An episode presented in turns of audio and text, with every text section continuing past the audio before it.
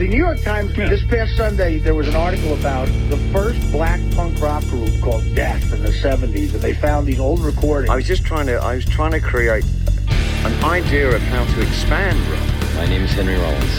Henry, I think I know you. Oh, I see, you're a character now. I, well, I just do whatever I feel. You are gonna make me scream like a white lady.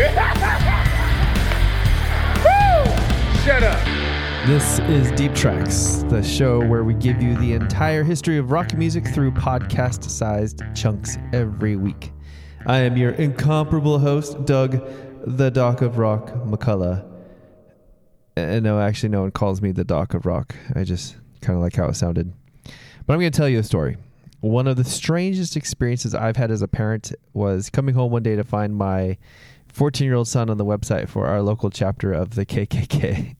Uh, it's it's probably the, the first time a parent has preferred catching their child on an adult website. Now, I, I should probably add some context. Um, in fact, when I first told him I would be sharing this story on my podcast, he said, okay, but you, you do tell them I'm not racist, right? So I will affirm that my son is not a closet white supremacist or anything like that. Uh, in fact, the reason why he was on that website was because we had just recently watched the movie Selma, which had come out a year or two before in twenty fourteen. Now, the the movie is about the voting rights marches that took place in nineteen sixty-five in Alabama. Um, and it opens with this um, really uh, jarring scene of four young black girls being killed in an explosion in the sixteenth Street Baptist Church in Birmingham uh, from a bomb set by the Ku Klux Klan. Now, the movie goes on to tell the story of other events that culminate in the, the protest marches that arise and, and are led by the Reverend Martin Luther King Junior But the thing that stuck with my son was that, that opening scene of those four little girls being blown up simply because of their skin color. He sort of became fixated for a while on trying to understand how such hatred could exist. And of course, you know, he knew about the existence of racism, right? But the movie somehow brought it home in a way that he decided to do some independent research. Now, a quick side note before I continue with my story. This um, this experience would actually culminate in my son finding and then calling the number for our local K K K chapter and having a um, a civil but, uh, you know, firm conversation with the man about racism and and the evils of bigotry. Um, I should probably have my son on as a guest sometime just so he can talk about that. I, I still kind of shake my head at the guts of, you know, at that time he was just a little high school freshman. Um, you know, just the, the guts it took for this little fourteen-year-old to evangelize his values to an adult stranger, you know, who comes from a world that's diametrically opposed to my son's. Um, something I certainly wouldn't have done when I was his age. But anyway, enough proud dad boasting. I'm going to move on to the point of this story. Um, now, on this website that he was on when I came home from work, uh, it had a video on it that had about four or five Klansmen sitting in front of the camera. And they were giving what I guess you could say is their, you know, mission statement. Uh, and I remember um, they were all wearing their hoods. Uh, a few had on like the full-on robes. Uh, and then a few had like just only the hood, but then like normal clothes, you know, jeans and a t-shirt, which I guess is maybe Friday casual for the Klan. And one guy in particular sitting in the middle, his t-shirt that he was wearing had a heavy metal band's name and logo on it. And I couldn't stop staring at that shirt. Um, now, I honestly don't remember the name of the band he had on his shirt. And even if I did, I'm, I'm not sure they'd appreciate me mentioning them in this context anyway. But what I do remember is thinking, you know, the band that this guy loves so much probably wouldn't exist if it wasn't for the very people he hates so much. And that's what we're going to talk about today, is the African roots of rock music. It began in Africa. Ga, ga, ga, ga, now, the title ga, of this episode ga, ga, comes from uh, the Chemical Brothers' two thousand one song of the same name, which that song itself draws heavily um on sampling from a track entitled Drumbeat by Jim Ingram, which was released in nineteen seventy-four. And I think most people out there understand that, that rock music is the love child of white country and Western and black rhythm and blues. But I think most people don't really know what that means or how that shakes out in the history of the music. So what we're going to do is, is first I want to look at just the African and African-American musical wellsprings, which will eventually culminate in the creation of rhythm and blues. Um, and then in a later episode, we'll look at the, the white folk music wellsprings. And then from there, we can examine the estuary where these two streams mix together and like Swamp Thing emerging from the radioactive soup that would give him both his powers and his curse. Rock will be born. And yes, I might have been mixing some metaphors back there. That's okay. Anyway, if I were to make a family tree, talk about mixing metaphors. If I were to make a family tree for rock music, its parents, like I said, would be country and western and rhythm and blues. But then imagine, if you will, if we follow that family line up the rhythm and blues side, right? So going up that, that side of the family tree, we would find blues, which there is a distinction, and we'll talk about that in a later episode. But the, the blues themselves were born from field haulers and work songs from black sharecroppers and railway workers just after the Civil War. And then if we keep following that family line, we would then see spirituals and ring shouts. And then if we keep going further back, we would eventually cross the Atlantic back into Africa. So let's just take a moment just to talk about the slave trade itself. Nearly half of all African slaves came from Western and West Central Africa. So like on a modern day map, the the countries you would see uh, in these this region would be Senegal, Gambia, Guinea-Bissau, Mali, Angola, Congo, the Democratic Republic of Congo, and Gabon. Um, now, of course, their music would change over time uh, once it was brought to the Americas, but but the D N A would, would always remain the same, right? The you know, and of course, the trip across the Atlantic was filled with unspeakable horrors and appalling conditions, followed by a lifetime in a foreign land filled with more unspeakable horrors and appalling conditions. But these would be the things that would help shape the music as it was born in Africa, the way it would evolve in the New World. Um, actually, I like the way Dan Carlin put it in his Hardcore History podcast. He said, you know, uh, something along the lines of just one day in the life of these slaves would be enough to give any of us P T S D, let alone an entire lifetime of those days. I'm paraphrasing, but you get the point. Um, so now...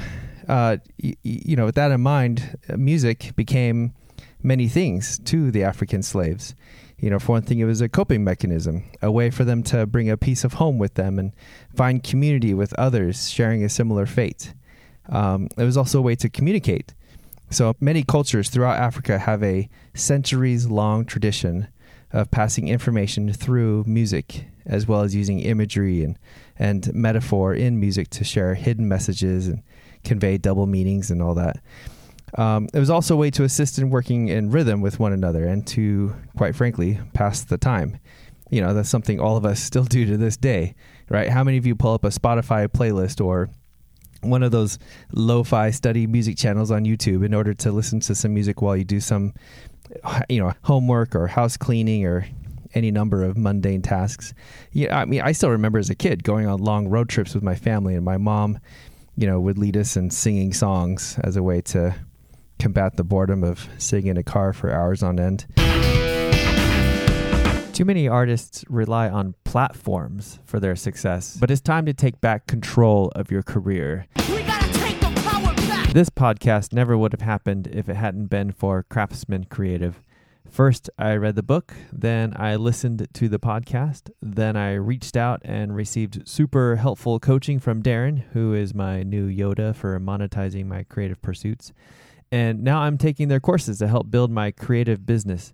Craftsman Creative is a powerful resource to help artists like you build bespoke creative businesses. They have courses, coaching, and community all ready to help you grow, as well as a weekly newsletter, which you can get for free at craftsman creative dot co. That's craftsman, M A N, creative dot co. And now back to the show. Um, now, I mentioned musical D N A earlier. What I mean by that are musical elements that remain within the music even after it evolves and, you know, forms into new species or, or genres. Um, you know, if humans can talk about things like lizard brain, then we can look at modern rock and see things like call and response or syncopation or coded messages. right? So the first of these elements that I want to talk about is call and response. This is essentially when one performer or groups of performers plays or sings first, followed by a second part. Now, often this happens in the form of, uh, you know, like a single song leader giving the call and then uh, a group of performers giving the response.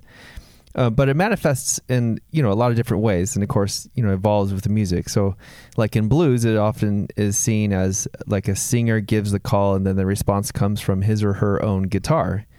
Um, or we can also see it as an exchange uh, between two instruments who are doing a call and response back and forth between the two of them.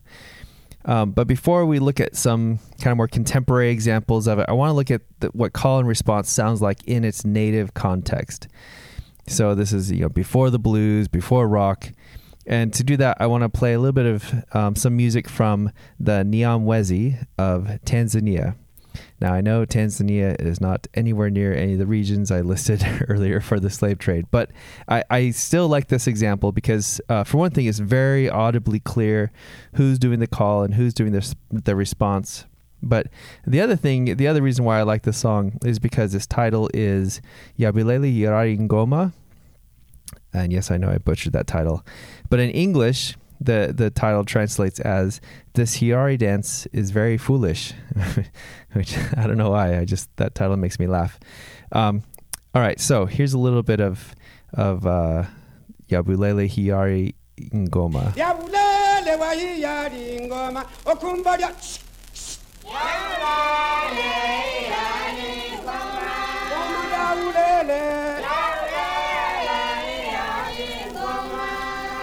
Now you can hear in that example, right, the one individual giving the call and then the group of people giving the response. I'm going to play one more example. Um, this is from an Ulimba dance called uh, Kalakwamba Muziku Zimito Yalula, which that title translates as It Is the Days That Change the Man. It's another great title, and I'm not sure I grasp its full meaning, but but it sounds deep, right?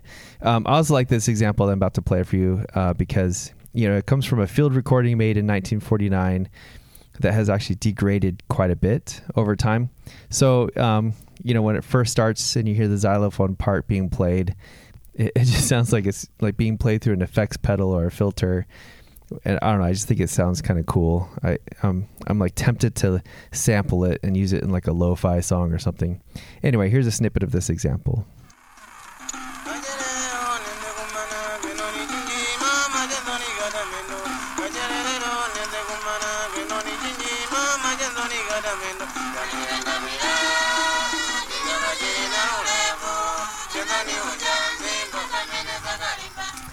So kind of a similar thing, right? You you have a moment where you hear a single um, caller or song leader, and then a response is given by a group of people. So if we wanted to see how this um, would eventually, you know, crop up in rock music, uh, I'm going to play a few snippets of uh, Boys Keep Swinging by David Bowie, uh, Jocko Homo by Devo, and My Generation by The Who. When you're a boy, you can wear a uniform. When you're the boys check you out, you get a girl. These are your favorite things when you're a boy. Are we not men? We are Devo. Are we not men? D V O. Try to put us to down. Talking about my generation. Just because we get around. Talking about my generation.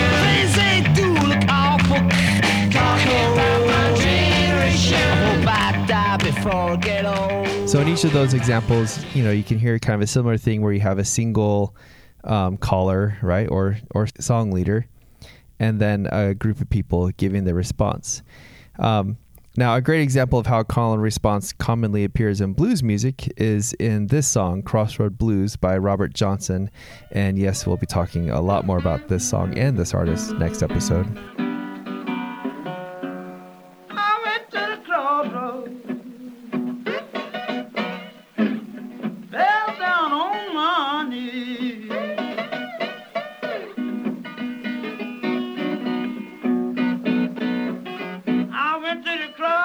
Now, in this example, you can hear what I was talking about earlier with the musician doing his own call, and and then the response comes from his guitar, right? Um, and so there's a, that call and response between voice and guitar. It's it's really something you can hear in almost all blues music, uh, and even in blues-based rock music. Like in this example I'm going to play in a moment from Red House by Jimi Hendrix.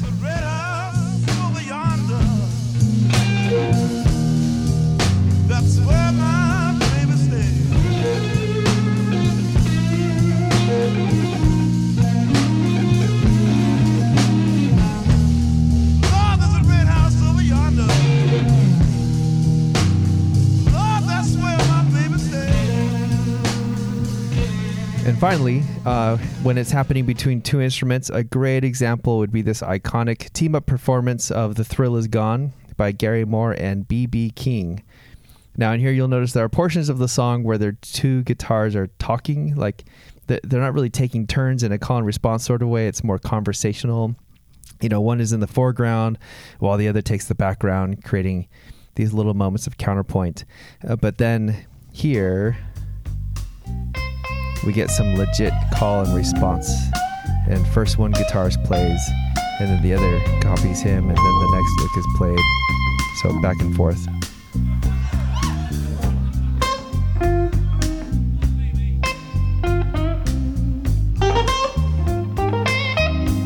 But you'll notice that um, they're each giving their own little flavor to it each time. So it's not like an exact copy, but more like a collaboration on the same idea.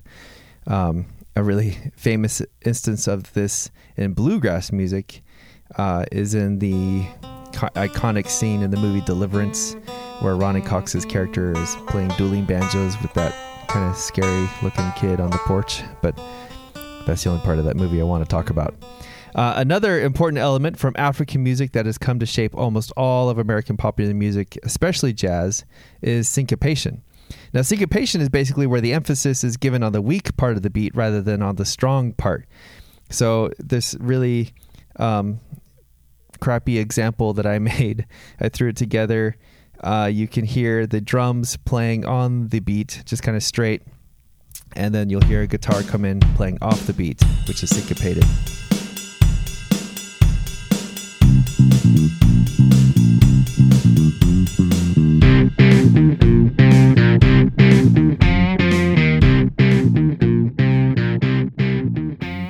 And finally, hidden or coded messages. This is something that becomes a big deal in blues, and especially hokum blues, which we'll we'll be talking about later. But the roots of this practice, we can see it in a lot of the old slave spirituals. Um, now, spirituals are a form of Christian music that used biblical symbolism to merge uh, sub-Saharan African musical traditions with the experiences of being a slave. So images of Moses leading the Israelites to the promised land and crossing the River Jordan were particularly common.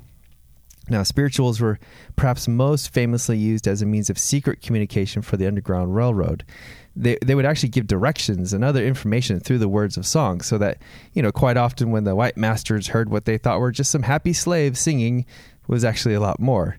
Uh, I like how Arthur Jones put it in his book, Wade in the Water, The Wisdom of Spirituals. He said, "The singers successfully masked their rage with the manifest image of death, safely deceiving the slave holder into believing that his docile and passive slaves were again dreaming of heaven, but thankfully loyal in the present to his unrelenting demands for service. Skillfully, the singers affirmed their inner loyalty to a legitimate heavenly master, but also announced their determination to take up arms against the earthly master." There's a pretty good article on Medium that talks about the Underground Railroad's use of hidden messages in music, which I'll link in the show notes. Um, one of the examples the article talks about is the song Wade in the Water, the, the lyrics of which speak on the surface about the act of baptism and biblical figures such as Moses. But as it says in the article, quote, "Legend has it that Wade in the Water, which used biblical imagery to evade suspicion, was used by Harriet Tubman to tell fugitive slaves how to avoid capture. If they thought they were being followed, hiding in the water would conceal them and throw bloodhounds off their scent. Moses refers to Tubman herself, who led hundreds from slavery into freedom on the Underground Railroad," end quote.